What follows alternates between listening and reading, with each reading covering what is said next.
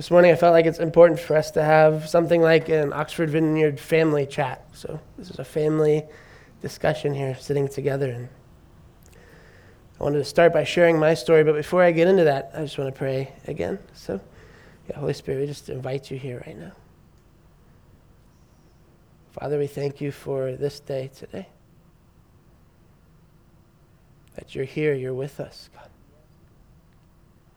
Jesus, you said where two or three gather in your name, there you are in the midst of them, Lord. So, Jesus, we ask that you would come and stand right in the midst of us this morning.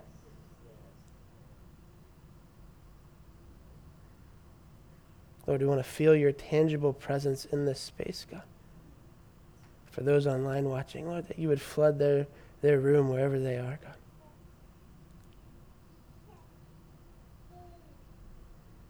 Holy Spirit, we need you, God.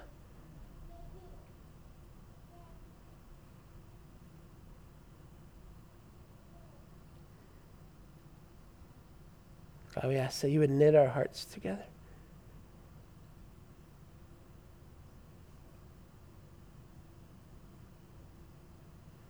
In Jesus' name, amen. So again, I felt like I just wanted to share some of my story. Probably a lot of you have heard it before, but um, just felt like that's where the Lord wanted me to start this morning. I'm going to go all the way back before I was born. my mom and dad. They were married. They had sex, and I can't. Um, no, we won't talk about that. We're not talking about sex this morning. They got married at Sess Chap, Chapel, right, right down the street and we're part of a, a community, a church body that was a family, Zion. And, and in that place, there are so many young families together.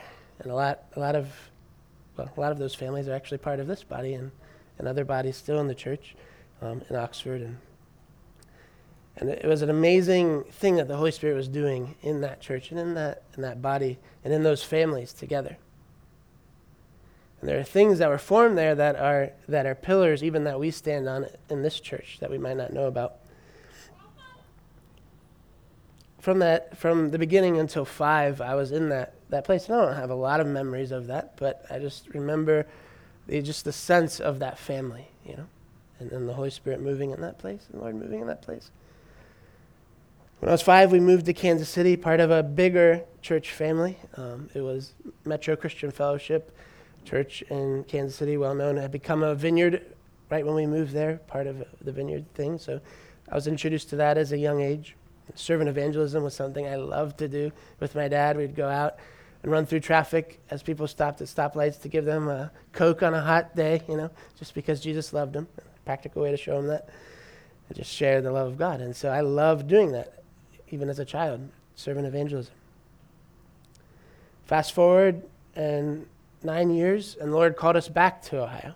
The Lord did something in my parents' lives, and it was bringing, the, bringing our family back here. My brother and sister were born in Kansas City, but bringing us back to be part of family again, back here. Part of what He was doing in that. And so I grew up um, middle school and high school at OBF, Oxford Bible Fellowship, down the street. was part of a, an awesome group of young adults pursuing Jesus going after the Lord, praying together, meeting together, worshiping together, doing 30 hour famines together. You know, funny stuff.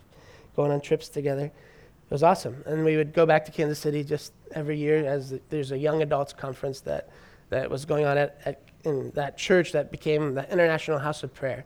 Later became the International House of Prayer. And I loved doing that. So all throughout high school, I was visiting, going back, and after I graduated, I went back to Kansas City to be part of the International House of Prayer. I became an intern, got on staff, did classes, did that stuff, and then through that, developed more friendships and family with other people. And they invited me to help start another House of Prayer in actually Hawaii, Kona, Kona Hawaii. And so I moved there for a couple years to help start this thing with a family again. And, and it was amazing. And the Lord did things there that are still happening now, even though none of the people that were there at the beginning are still there. There's things that we, we prayed through and plowed there, and other people, even before I went there for years, that are still happening now. And the fruit of that is still there because there was a family committed together into the mission that the Lord called them to. And that's what I really want to talk about this morning is a family a group of people, more than just a community, but a group, a family on a mission together in their pursuit of Jesus. So after after being in Hawaii, that actually that family that I was a part of it broke down because I wanted to be in a relationship with those the the head of that family's their their kid, their daughter. was one of my friends. I loved her a lot. I was in love with her. I wanted to marry her. We were dating. But they said no. It wasn't what they felt the Lord had. But there was not much more of an explanation for that. And so, from a standpoint of, you know, leaving everything I knew and the family I had back home, and friends to come there to be part of their family, for them to say, you know, this actually isn't what God has, was, it was heartbreaking for me. It's like, I want to be joined to your family. I want to do what the Lord's called you to do. But to them, that wasn't what they wanted for one reason or another. And so that kind of broke down this thing inside of me. And and since then, we've we've actually been able to meet again years later and, and, and reconcile those things.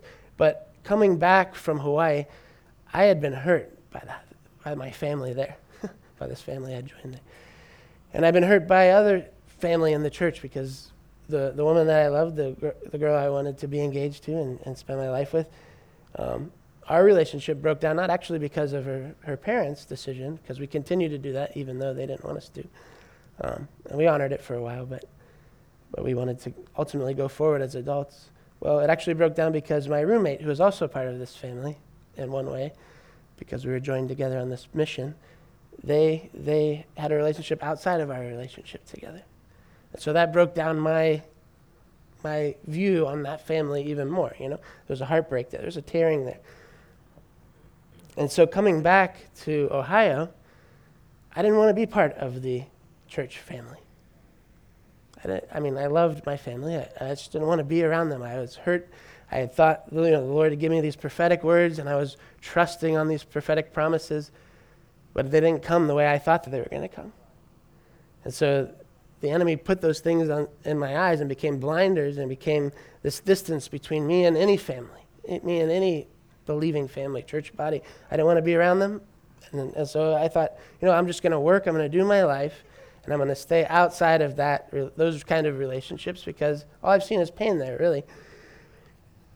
And so, but yet I still love my family. My dad and I actually went into business during this whole time. So the Lord was still at work doing things, even though I didn't want to be part of the church family. We moved to, I moved to Oxford as we started the Oxford Skyline Chili together as a family, my dad and I and my brother Izzy. We were part of this. So we are still working together as a family, but it wasn't the church body, and I didn't want to be part of that. There was actually a time where I entered into an, some other broken relationships at different times, but my dad came to me and said, Josh, you know, what's happening here And this, you know, love relationship? And I was like, he's like, you know, you want a godly relationship here? And I was like, no, no, dad, I don't want a godly relationship in this place. Like, I don't want that. That's not what I want. I thank you for your advice, your wisdom. I just don't want it. I'm not there. And so, broken relationships, again, just cultivating this thing of broken people and, and trying to be in relationship without Jesus doesn't work. Something that Bree's dad de- dealt with his whole life. Broken relationships inside of him. It was a family thing. This is just she shared with us last night. You know, it continued, and the Lord wanted to break it off, but it wasn't broken there didn't get broken in that. But, but it will be broken off of Bree. It'll be broken off of her siblings, Lord willing, you know, as she draws close to them. The Lord wants to, to bring healing and, and reconciliation. And so, for me, it had to be a continuation of broken relationships to the place of I didn't really want to be in a relationship anymore because I had been through much, so much pain, even like a dating or, or love kind of relationship. And I knew that I wasn't living in what the Lord had for me. I knew what, I, what it was, but I didn't want to be part of it, right? Because of, of that pain and that brokenness. And so, but I also knew what I was meant for. I knew what I was created for. And so to drown that out, I started drinking a lot. Even in those broken relationships, I started doing that. But, but as those relationships broke down even more, I realized, hey, I'm drinking to myself to this point where I'm probably going to hurt myself actually, like I'm going to not make it. So I'll just switch to drugs because that seems like a better option. Not really a better option at all. Because it's just a numbing of that pain and trying to escape or even trying to enter into things.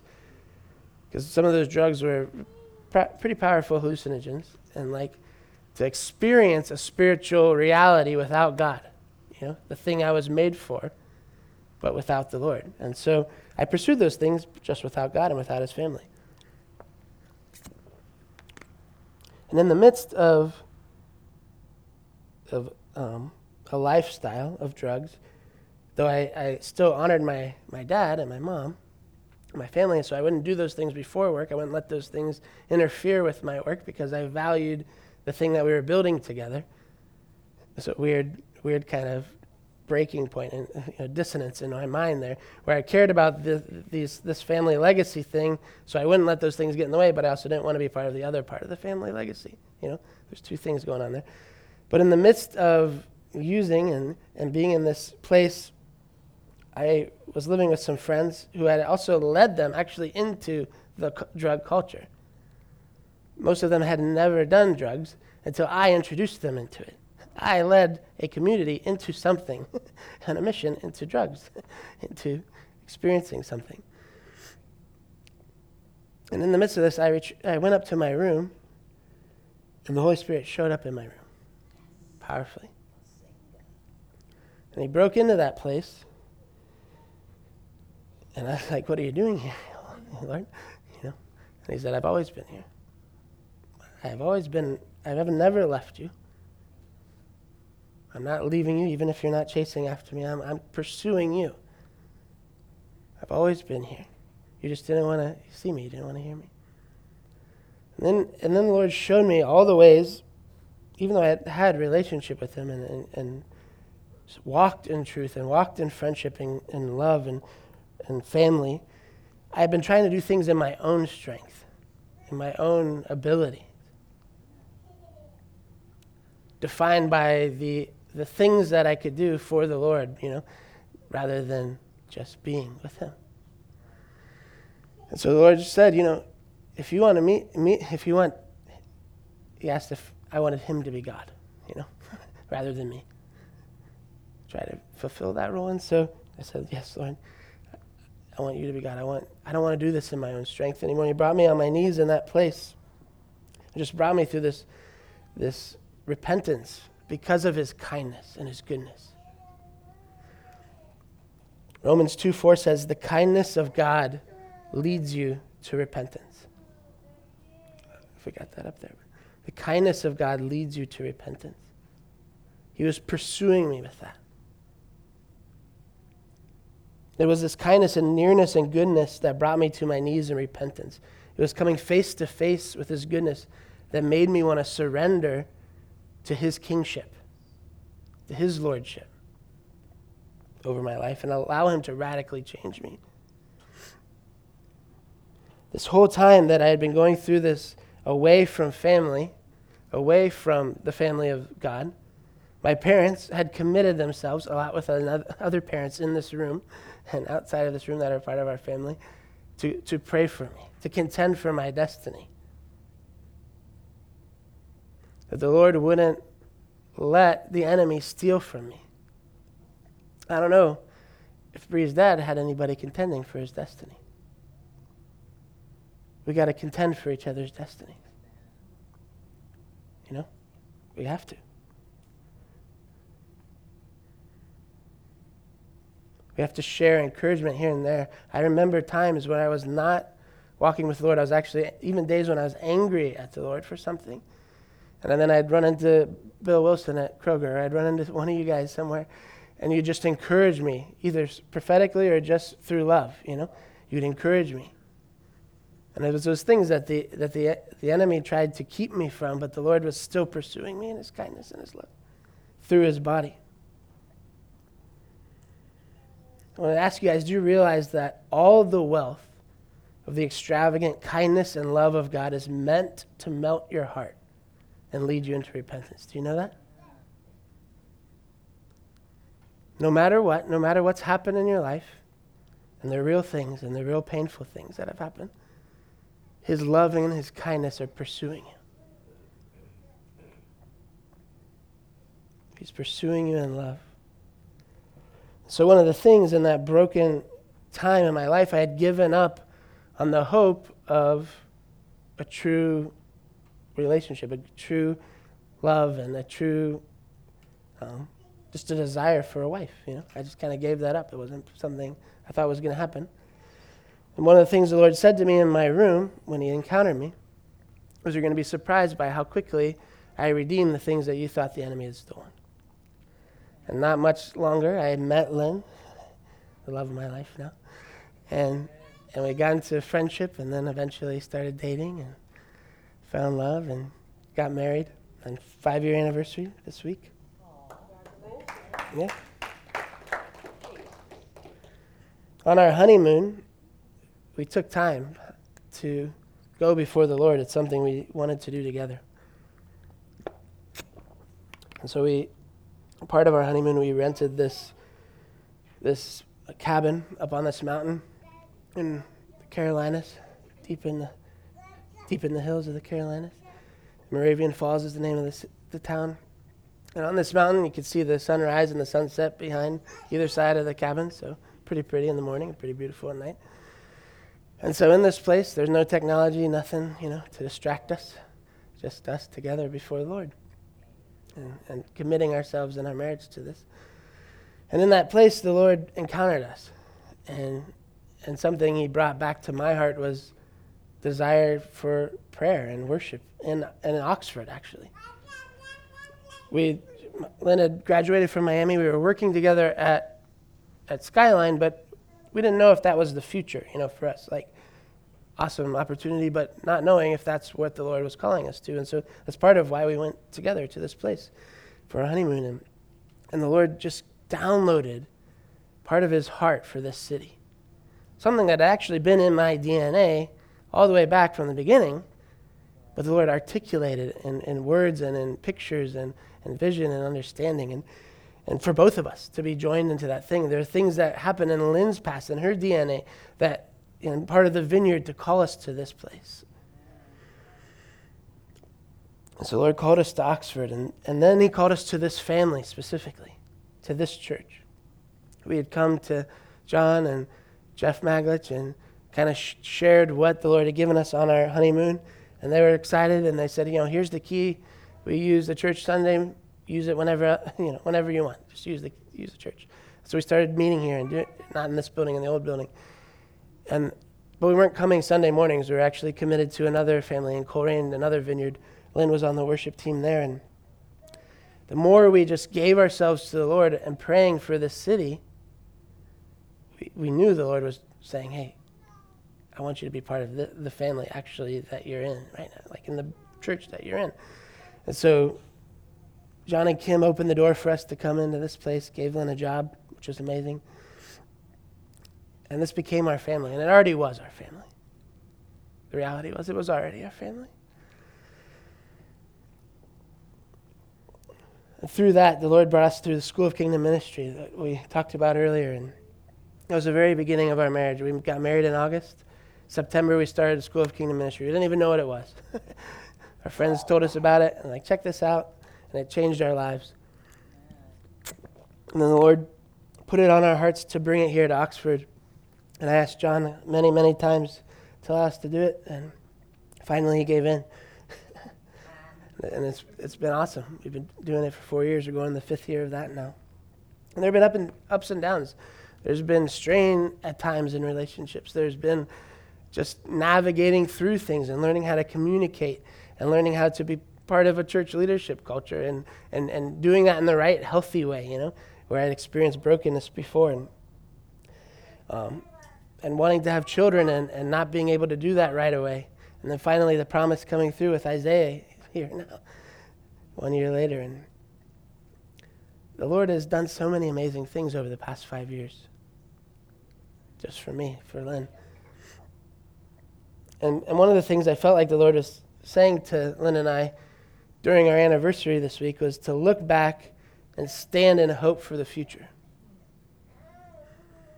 to come before Him and renew our vision and pick up the mission that He has for us again. Not that we necessarily laid it down, but just to be refreshed, renewed in that thing. So I just wanted to share that with you guys this morning to look back and stand in hope for the future. Come before Him and renew your vision and pick up His mission for us. Proverbs 29 18, pretty popular verse, you know. It says, Without prophetic vision, people run wild, but blessed are those who follow God's instruction. I'm going to come back to that in a little bit, but we need a vision. We need a mission because we are a family. We're not just hanging out, though families do that at times, but actually, the Lord has called us to something in our pursuit of Him. And we're actually, as we share those things with one another, we'll realize we're actually we're going in the same direction towards Jesus. And that's why He's called us together here. So I want to ask you a question. What's your story? You have a story. There are things that the Lord has done. Maybe you didn't think were a big deal, but they actually are. Moses grew up in the house of Pharaoh for 40 years, right? He learned things in that family. He learned how to govern, he learned how to lead people, he knew, learned how to care for people. And then something rose up within him that was part of his true identity when he saw an Egyptian beating an Israelite, right? And he didn't know how to process that. And so he did the wrong thing by killing the Egyptian brother family to defend the Israelite. It was his calling, but it just came out in the wrong way because he didn't know how to determine, he didn't know how to interpret it, to understand it. And so then he went in for 40 more years to learn how to shepherd in a wilderness. You know, how to care for a huge flock in a desert place for 40 more years. And then the Lord called him to something to lead the people of Israel out of Egypt. And there were things from both of those times in his past his history, his life, his DNA, the things that the Lord had built in him that he probably had no idea were going to come forth in the next 40 years to lead the people through, through, the, through the desert, to lead them to freedom. He didn't think he was qualified, but the Lord said, You've been qualified because I call you, and here's how you know you're going to do it. You're going to do it. You guys know that story? I didn't write it down, but Moses asked the Lord, Well, how do I know that's you calling me to do this? And he said, Here's your here's your evidence that I'm calling you to do this. You're going to do it. you know? So here's the thing the Lord's called us to something. How do I know this? We're going to do it. We're going to we're going to do it. He's called us to something, He's called us to a mission in our pursuit of Him. Back when Lynn and I first felt God calling us to be part of the Oxford Vineyard family here, we sat down and listened to John and Kim's story. And there were things that God did in them to birth this here. There are things that he did, and the way that they even articulated some of those things resonated with our hearts. As we heard them, we realized, Lord, you're doing the same thing in us. And so we knew that our stories were coming together. And I'm convinced in the power that's contained in our stories. I'm convinced that the Lord has, has his string through our lives his narrative through our lives is way more powerful than we understand. We need to tell our stories to one another. We need to share our stories with one another. Our stories transform us, they can transform those around us. We have to learn how to tell our history and share our experiences. To use our stories to make a difference, to give guidance, to give encouragement, to broaden perspective, to see further than normal to act beyond a story that may have imprisoned or enslaved us. We can look back and we can learn from things.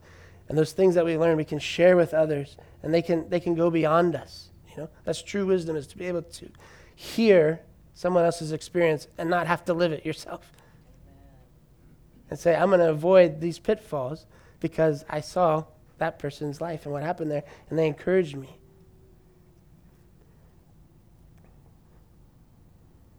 We share our stories to live more of what the Lord's put in us and our spiritual and, and, and potential on the earth. Stories connect the past and the present to the future.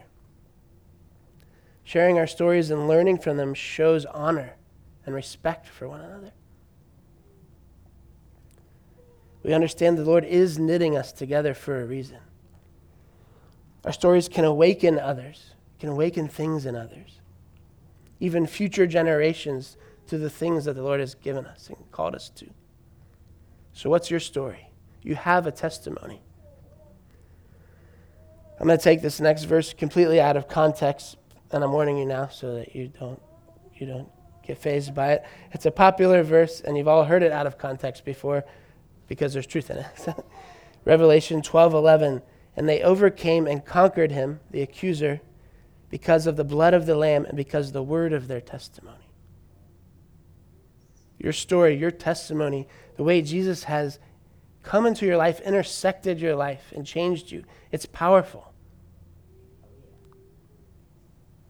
The message says that verse this way it says, They defeated him through the blood of the Lamb and the bold word of their witness. What have you witnessed? What has God done that you've witnessed? Share that with one another. There's two important pieces in that verse. Well, there's a lot of important things in that verse. One, that we overcome, they overcame. Second is by the word of their testimony. Whether you've weathered a storm, or storm after storm, or you've you, you remained under the radar. Maybe not much has happened, you know. Here's the thing you have a testimony. No matter where you found yourself, you've got a story. It's uniquely yours, it's no one else's story. It's your story. And it's beneficial. And we need to hear it. It may be scary for you to share that part of your life. It may be risky, but it's also so powerful.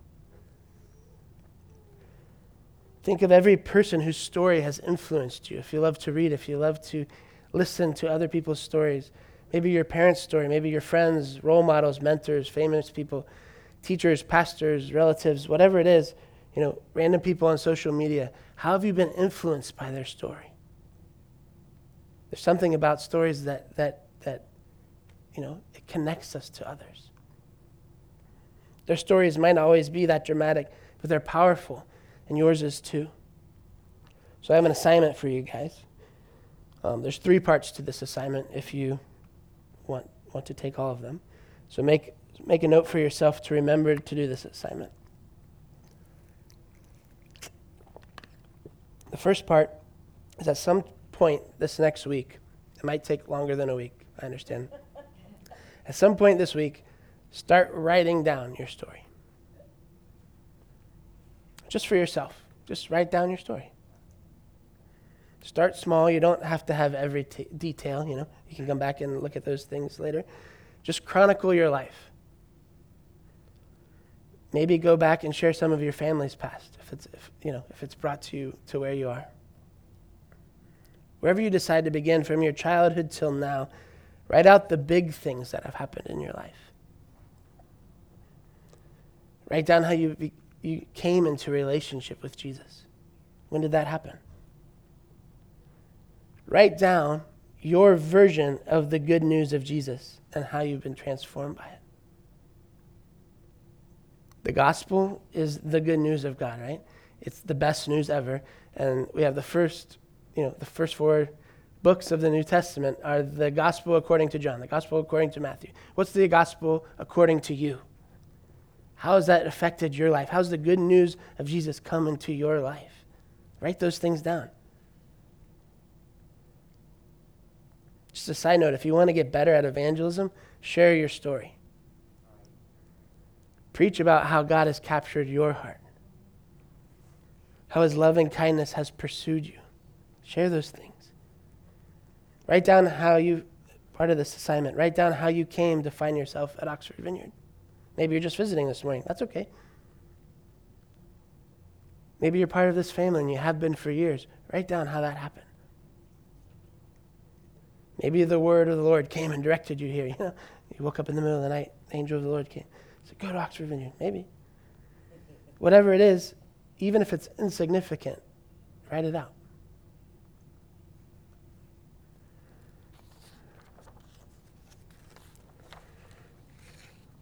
Now, here's the second part of the assignment if you choose to accept. Send that story to me once you've written it out, because I want to hear it.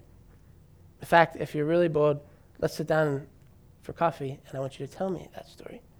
I want to hear it. Because the thing is, my story, Lynn's story, John and Kim's story, your story, if you consider yourself part of this family, how God has brought you into this place is part of our story. You might not think you have a big part in this body, but you actually do. And we want to hear that story. This is our story, and there are things that God has done within you and things that He's purpose, purposely placed in you, maybe even 40 years ago. Experiences that you've had, and you carry a holy DNA within you. And your story is part of this story. And there are powerful testimonies, there are powerful prophetic words and ways God has shown up, and we need to hear them. We want to hear them.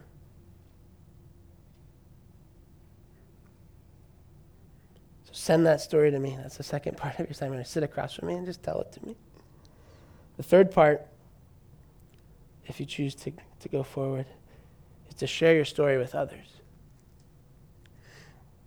what God is doing you, in you and in us, though it may be personal and unique, it's also part of the larger story the Lord is, is saying. You know, He's doing.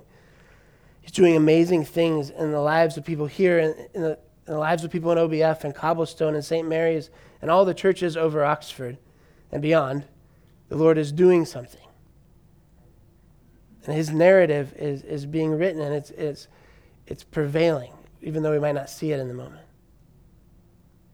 and he's committed to his promises. Right?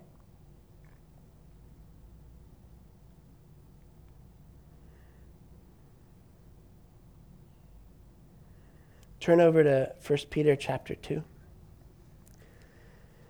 In 1 Peter chapter 2, Peter's writing to the various churches in Asia Minor. So, lots of churches, not just one specific church. He calls forth their destiny as the body of God across Asia Minor. And he reminds them that they are part of something bigger than themselves. 1 Peter chapter 2, verse 5, and then I'm going to skip to 9 and 10. Says, Come and be his living stones, who are continually being assembled into a sanctuary for God. You're God's chosen treasure, priests who are kings, a spiritual nation set apart as God's devoted ones. He called you out of darkness to experience his marvelous light. Now he claims you as his very own. He did this so that you would broadcast his glorious wonders throughout the world. For at one time you were not God's people, but now you are. At one time you knew nothing of God's mercy because you hadn't received it yet, but now you are drenched with it. I love the wording of the Passion Translation. We're drenched with his mercy. We're called to be living stones, priests and kings, ones who minister to the Lord and to one another. We're a family together on a mission. Our stories are part of His story. He's chosen you to show Himself to the world. He's chosen your story to express part of His heart to other people. And, and without it, without your story, we, won't, we might never know that part of God. So I want to know that part of God in you. Tell others about things that the Lord has done, unexpected blessings God has provided, what He's brought you through, what He's done with you, what He, what he means to you. What attributes have you experienced of God? Tell others what you've survived where you've thrived, where your lowest point was, and what it looked like to get out of it. Tell others what, how you've overcome through your testimony and what you're hoping to overcome. Not only will be potentially helping them overcome some of those things in their lives, you'll be paving the way for you to walk through those things again if they come up. You overcome through the blood of the Lamb and the word of your testimony. So, God, what's your assignment? Write down your story. share it with me if you want to. I want to hear it. And share it with others. You don't have to do it in that order. Actually, share, share your story with somebody after church today. Get lunch with them. Share your story. Share your story with your kids. Share your story with Miami students who are coming. They need to learn. They need to learn from those experiences, your trials, your failures, your triumphs. There's so much we can learn from our shared experiences in God. The Lord wants to build a foundation of living stones to stand upon when the enemy is attacking.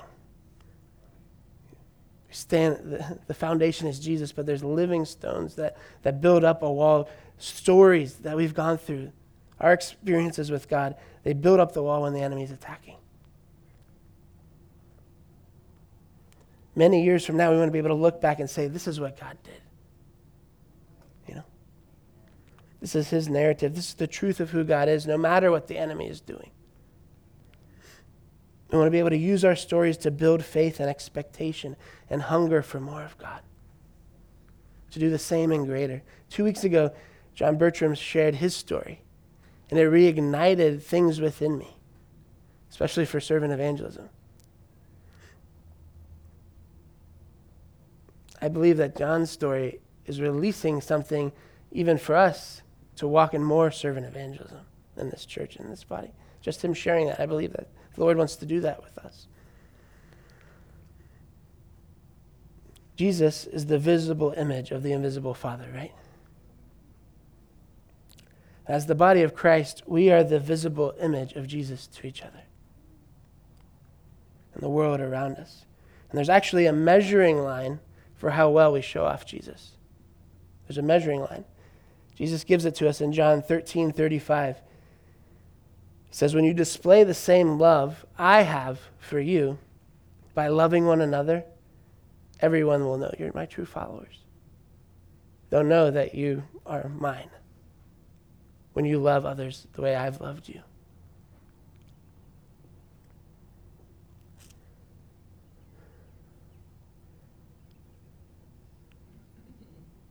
If we love others how He's loved us, we show off the Son.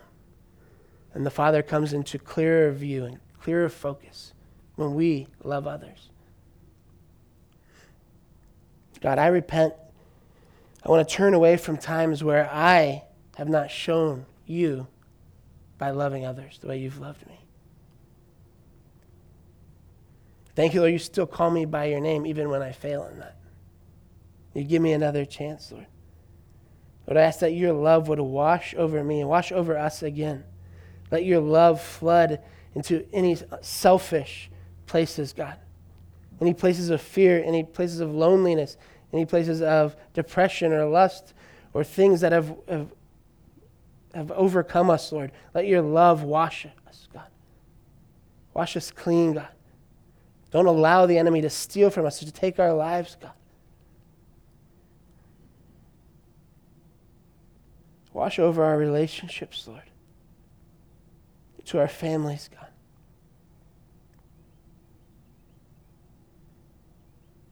With your loving kindness, turn us towards you, Jesus.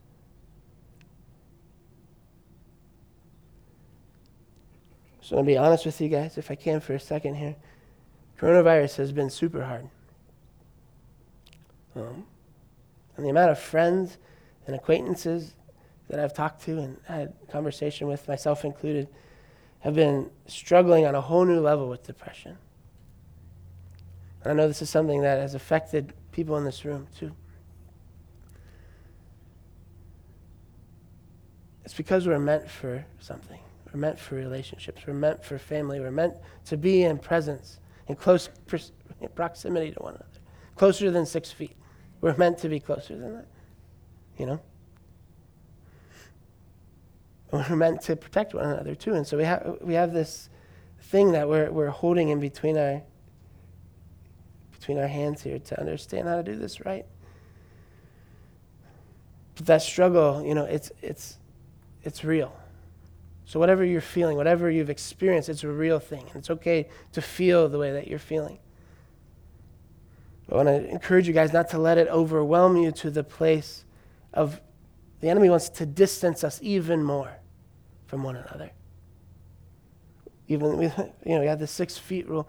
But the Lord, He doesn't, He wants our hearts to stay connected and actually connect us even more than ever in this season. So don't let the enemy put distance between us. And I just want to repent to you guys because I've allowed distance to ha- happen in my heart, actually,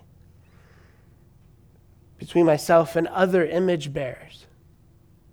You know, when I, especially when I get on Facebook and I, I read things that I don't agree with, and, I, and the enemy has allowed that to put distance in my heart from other believers that I love.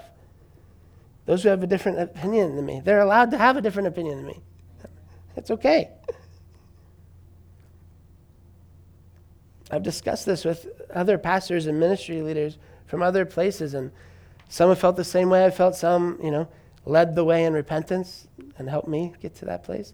And some have just decided I can't get on Facebook, or like they can't get on social social media anymore because they can't let that create distance between them and their family. The Lord challenged me by inviting me to like other people's posts. Not because I agree with them, but because He likes them. That was just something that was really hard for me. And so the Lord invited me to do that. I might not agree with their post, and I'll tell them that I don't. Not in a bad way, but I'll just say, but I really like you. And I like that you're talking. I like that you're voicing something inside you. And so that's just a challenge the Lord challenged me with. You don't need to do that, but if He challenges you, go for it.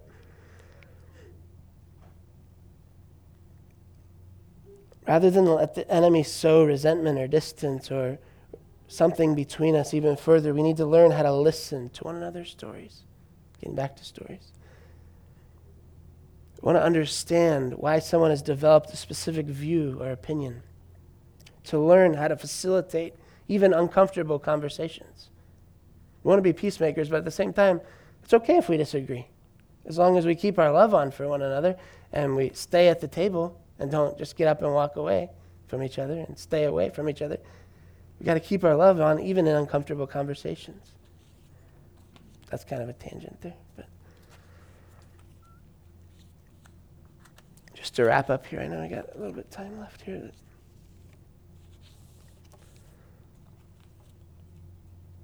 Just wanted to share. Last night when we were with Parker and Bree, Parker shared some of the rough draft of the message he was going to share this morning. And one of the things he was going to talk about this morning was our responsibility to remember our mission in 2020. And so he, he shared with me his notes, and he said, Hey, if anything in here, the Holy Spirit highlights anything, just feel free to share it. I want to hear his message because the Lord put it in his heart.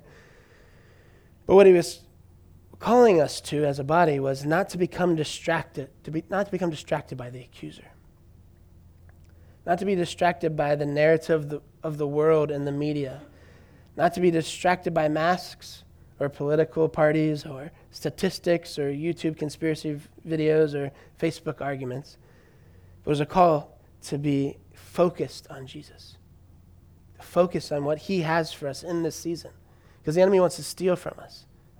Do you realize, like, we might be on the edge of, of the most incredible thing, and the enemy is going to put up all these things so we can't see what the Lord has for us, try to keep us from that? I believe the Lord has something right around the corner. And this actually isn't something new. He actually told us about it at the beginning of the year and at the end of 2019. The enemy loves to put obstacles in front of us to distract us from what the Lord has for us. Parker was brought up the, the profound prophetic words Julie gave, Julie Sellers gave, in an amazing message at the beginning in, in January. It was prophetic direction about 2020. And she was sharing some different things that other trusted prophetic people have said, and it was about vision and about what the Lord has for the church globally and locally. And we cannot allow the enemy to steal that vision. Our responsibility is to focus on Jesus and his promises and what he's calling us to, not just in 2020, but beyond. And we need spiritual dads and moms. We need you guys. We need you guys focused on Jesus. And reminding each other, reminding younger generations of the promises of God.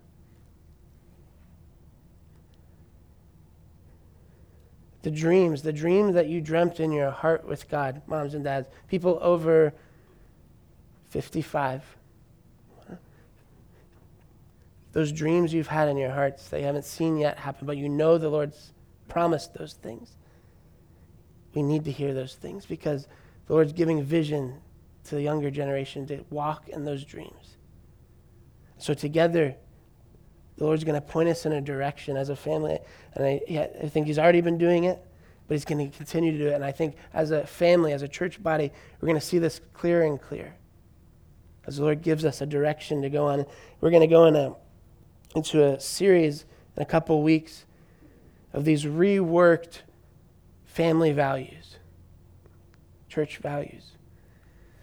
And I believe the Lord is going to give, we're going to be able to articulate them by His Spirit in ways that connect with things in your hearts that you haven't connected yet. He's going to bring us into even a fuller understanding of what He wants to do here and, and, and propel us into the next thing that He has for us. I really want to see the unfolding of those things that the Lord's put in us. To run deep inside that, that maybe you haven't even shared yet with anyone. I want to hear those things. Back in December 2019, the Lord gave me a series of encounters over a four week period. Started here in this room. And it was during a message in December 22nd, 2019. And John was sharing out of Matthew, Matthew 6, and it was Do not lay up for yourselves treasures on earth. For where your treasure is, your heart will be also. And it was encouraging us to, you know, to go after the things in heaven and store up treasures in heaven. And the Lord spoke to me. It was really a, you know, maybe a top 10 my life moment where the power of the Lord showed up. And it, I, I, call this the internal, internal audible voice of the Lord. So it wasn't like a booming outside, but it was like booming inside, shook me to my core. It was more than just a knowing that the Holy Spirit was whispering something, but it was like a powerful voice. And it was so direct and so powerful, it shook me. And John was sharing verse 19 the treasures in heaven that, and the Lord said, the treasures in heaven that I want OV, Oxford Vineyard, to lay up for themselves are souls saved. And I shared this word that day, but it was about bringing people into relationship with God because it's one of the most valuable things to Him. And so sharing our story is part of that reality. That's why I'm connecting these things here. So valuable to the Lord. Where our, where our treasure, where our heart is, our treasure is going to be. The Lord is inviting us and commissioning us to set our hearts, our emotions, our actions upon His desires. And Lord, I heard the Lord saying at that time that He was releasing specific grace for witness and evangelism. In the areas where we've hit brick walls and not seen people give their lives over, as we press in, we'll see breakthrough like never before. That's something I heard the Lord say. And then coronavirus hit, and I was like, man, is that a true word or not? Lord, is we'll see. No, I, I believe it is. And, and the Lord was telling us beforehand because he knew it was right around the corner. And it wasn't to get distracted by what the enemy's doing, but to press in for his promises.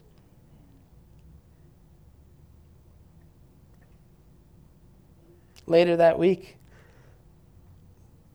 week and a half later in December, I was going to bed, not quite asleep, and I had a vision and a dream somewhere in between where I found myself standing in the sanctuary and there were no chairs in here, it was just empty.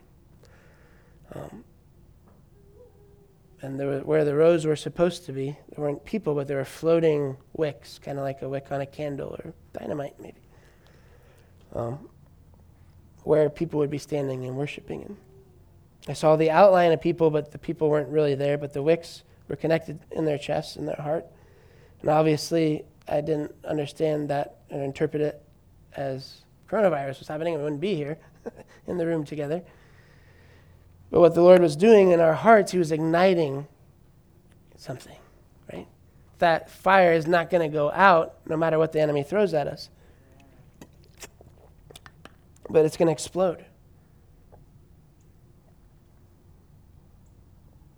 It's going to be amazing. It's going to be it's going to burn bright. It's going to explode with his spirit ablaze in us to reach the people of the city as a family, showing off the love of Jesus to one another and to those around us.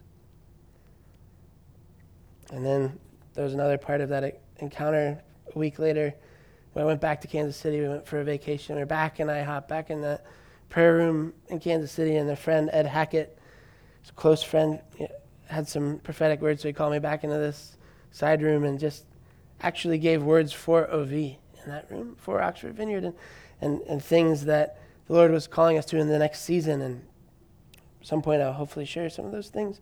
But something the Lord said to Ed that what the Lord's doing in this season in our church, in Lynn and I, and in this church and in this family is way more important than we think. And we, we must begin to see the importance of our stories and the things that God has called us to and what He's going to give to us. So I'm so excited for the, that series that we're going to come up with. We're going to share those things that the Lord's put in us. I'm just going to end here. Lynn, if you guys want to come back up, worship team. Through all this, again, this is kind of jumbled together again. Putting this together at midnight, but I was meditating on Proverbs 3 this week, just kind of doing the read it, write it, say it, sing it, pray it thing. And I just want to read out some of these verses. I'm not going to read the whole chapter because it's long. Just to get us into a place of worship. If you guys want to just stand up and just going to enter in together on this, uh, what the Lord has for us. And so just close your eyes, get comfortable, take your shoes off if you want, keep your masks on if you have them. But let's just get before the Lord together here as we go into worship. So this is Proverbs 3. I'm going to read some of it here. This is in the Passion Translation again. It says, My child, if you truly want a long and satisfying life, never forget the things I've taught you. Follow closely every truth I've given you. Then you'll have a full, rewarding life. Hold on to loyal love and don't let go. And be faithful to all that you've been taught. Let your life be shaped by integrity with truth written upon your heart. That's how you'll find favor and understanding with both God and men. You will gain the reputation of living life well. Trust in the Lord completely and don't rely on your own opinions. With all your heart, rely on Him to guide you, and He will lead you in every decision you make. Become intimate with Him in whatever you do, and He'll lead you wherever you go. Don't think for a moment that you know it all, for wisdom comes when you adore Him with undivided devotion and avoid everything that's wrong. Then you'll find the healing refreshment your body and spirit long for. My child, when the Lord speaks to you, never take his words lightly. Never be upset when he corrects you. For the Father's discipline comes from his passionate love and pleasure for you. Even when it seems like his correction is harsh, it's still better than any father on earth gives to his child. Those who find t- true wisdom obtain the tools for understanding, the proper way to live, for they have a fountain of blessing poured into their lives. The ways of, the ways of wisdom are sweet, always drawing you into a place of wholeness. The earth laid, the Lord laid the earth's foundations with wisdom's blueprints. His living understanding, all the universe came into being. By his divine revelation, he broke open hidden fountains of the deep bringing secret springs to the surface as the mists of the night drop down from heaven. My child, never drift off course from these two goals for your life to walk in wisdom and discover discernment. Don't forget how they empower you, for they strengthen you inside and out and inspire, to, inspire you to do what's right. You'll be energized and refreshed by the healing they bring. They give living hope to guide you, and not one of life's tests will cause you to stumble. You will not be subject to terror, for it, not, for it will not terrify you, nor will the disrespectful be able to push you aside, because God is your confidence in times of crisis, keeping your heart at rest in every situation. So, Lord, we just we come before you today as a family, God. We want your wisdom, Lord.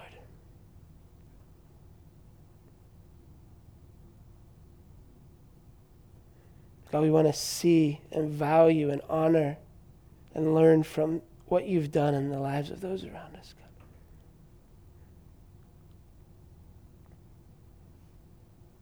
God, give us ears to listen, God.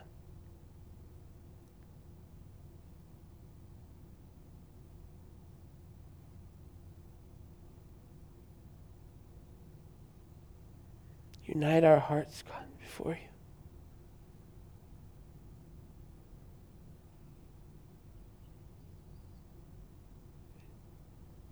God, give us new perspective when we need new perspective.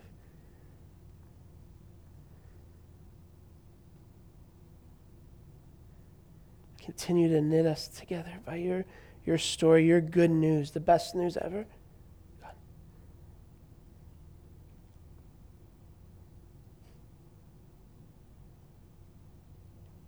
Your kingdom is given to a family, Lord. We want to be a family where you you place your kingdom upon. We'll be living stones, Lord.